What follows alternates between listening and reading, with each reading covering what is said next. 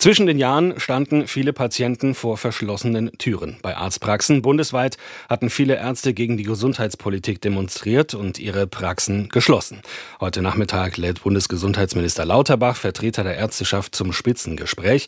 Und wie es vorab aus Ministeriumskreisen heißt, will er unter anderem die Honorarobergrenzen aufheben, also die Budgets, nach denen bisher bezahlt wird. Dr. Barbara Römer ist Hausärztin in Saulheim und Vorsitzende des Hausärzteverbands Rheinland-Pfalz. Wenn die Budgets wirklich abgeschafft werden, wäre damit schon mal eine der wichtigsten Forderungen der Ärzteschaft erfüllt? Auf jeden Fall ist das eine Kernforderung von uns, denn es kann ja nicht sein, dass der Preis, der schon seit vielen Jahren auf dem Preisschild für die Hausarztmedizin steht, nicht vollumfänglich bezahlt wird, weil das vorhandene Geld im Topf der Krankenkassen nicht ausreicht. Deswegen ist die Endbudgetierung im Sinne der MGV Plus, wie wir sie nennen, für die Hausärztinnen und Hausärzte ein ganz zentraler Forderung von unserer Seite. Die NGV Plus ist was genau? NGV Plus ist die Aufhebung des Deckels, das heißt, wenn das Geld im Topf nicht genügt, müssen die Krankenkassen. Geld nachschieben, um den Preis, den wir auf unseren Preisschildern stehen haben, vollumfänglich zu bezahlen. Die Ärzte könnten also mit dem Wegfall des Budgets mehr Geld einnehmen, wenn man das mal zusammenfasst. Wie wichtig wäre das denn auch, um den Fachkräftemangel zu bekämpfen? Ja, vielleicht da nochmal zur Korrektur. Es geht nicht um mehr Geld einzunehmen, sondern es geht einfach darum, dass das, was an Leistung erbracht wird, auch wirklich bald wird. Und wir brauchen dieses Geld für die Investition in unser Personal und in unsere Infrastruktur. Denn wir haben die Digitalisierung nun in der Umsetzung. Unsere wertvollen Fachkräfte, die wir in den Praxen haben, wollen adäquat bezahlt werden. Und dafür brauchen wir schlichtweg angemessenes Honorar. Angemessenes Honorar nennen Sie es, beziehungsweise Sie wollen einfach für die Leistung bezahlt werden, die Sie erbringen. Das ist ja im Prinzip auch richtig so. Ist es aber tatsächlich so, dass Ärztinnen und Ärzte schlecht bezahlt sind? Nochmal, es geht nicht um meine persönliche Vergütung, mein Honorar, was ich für mich persönlich hm. bekomme, hm. sondern für die Praxis.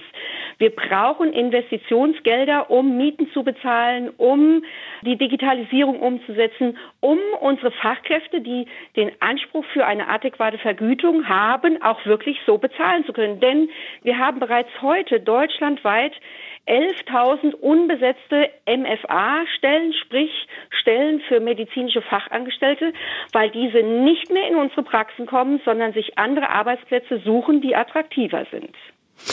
Schauen wir noch auf ein anderes Thema. Sie fordern auch, dass das Extra-Honorar für Neupatienten wieder eingeführt wird, das vor einem Jahr gestrichen wurde.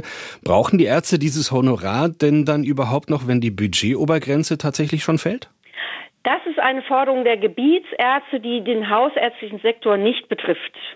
Gut. Ihnen geht es ja äh, tatsächlich auch nicht nur ums Geld. Das haben wir jetzt auch schon mehrfach gehört. Bürokratieabbau zum Beispiel ist ja auch ein weiteres großes Problem.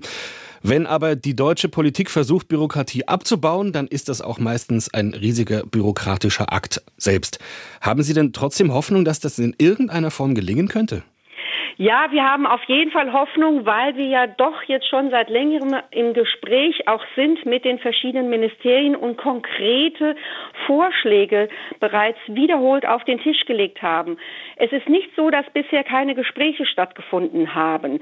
Was das zentrale Problem ist, dass den Gesprächen keine Taten folgen. 2024 und zwar jetzt nicht erst im Herbst, wenn die nächste Grippewelle folgt und die nächste Herausforderung insbesondere für die Hausarztpraxis kommt. 2024 muss jetzt ein Jahr des politischen Handelns, der politischen Tat werden, damit wir eine spürbare Entlastung in die Praxen bekommen. Können Sie da vielleicht ein paar konkrete Beispiele geben? Wo könnte man Bürokratie in der täglichen Arbeit tatsächlich auch schnell abbauen? Wir haben von Seiten der Krankenkassen einen zunehmenden Kontrollwahn in den letzten Jahren erlebt bezüglich Prüfungen von Arzneimittelverordnungen. Und zwar im niederstelligen Bereich Rezepte, die wir ausstellen, die wenige Euros kosten, werden in ein Prüfverfahren geschickt, wo wir wiederum dann entsprechende Begründungen schreiben müssen, die wahnsinnig viel Zeit kosten, aufwendig sind weil man meint, dass die Verordnungen, die wir ausstellen, nicht der Sachlage gerecht werden. Und das frisst uns unheimlich viel Zeit bei der Patientenversorgung weg.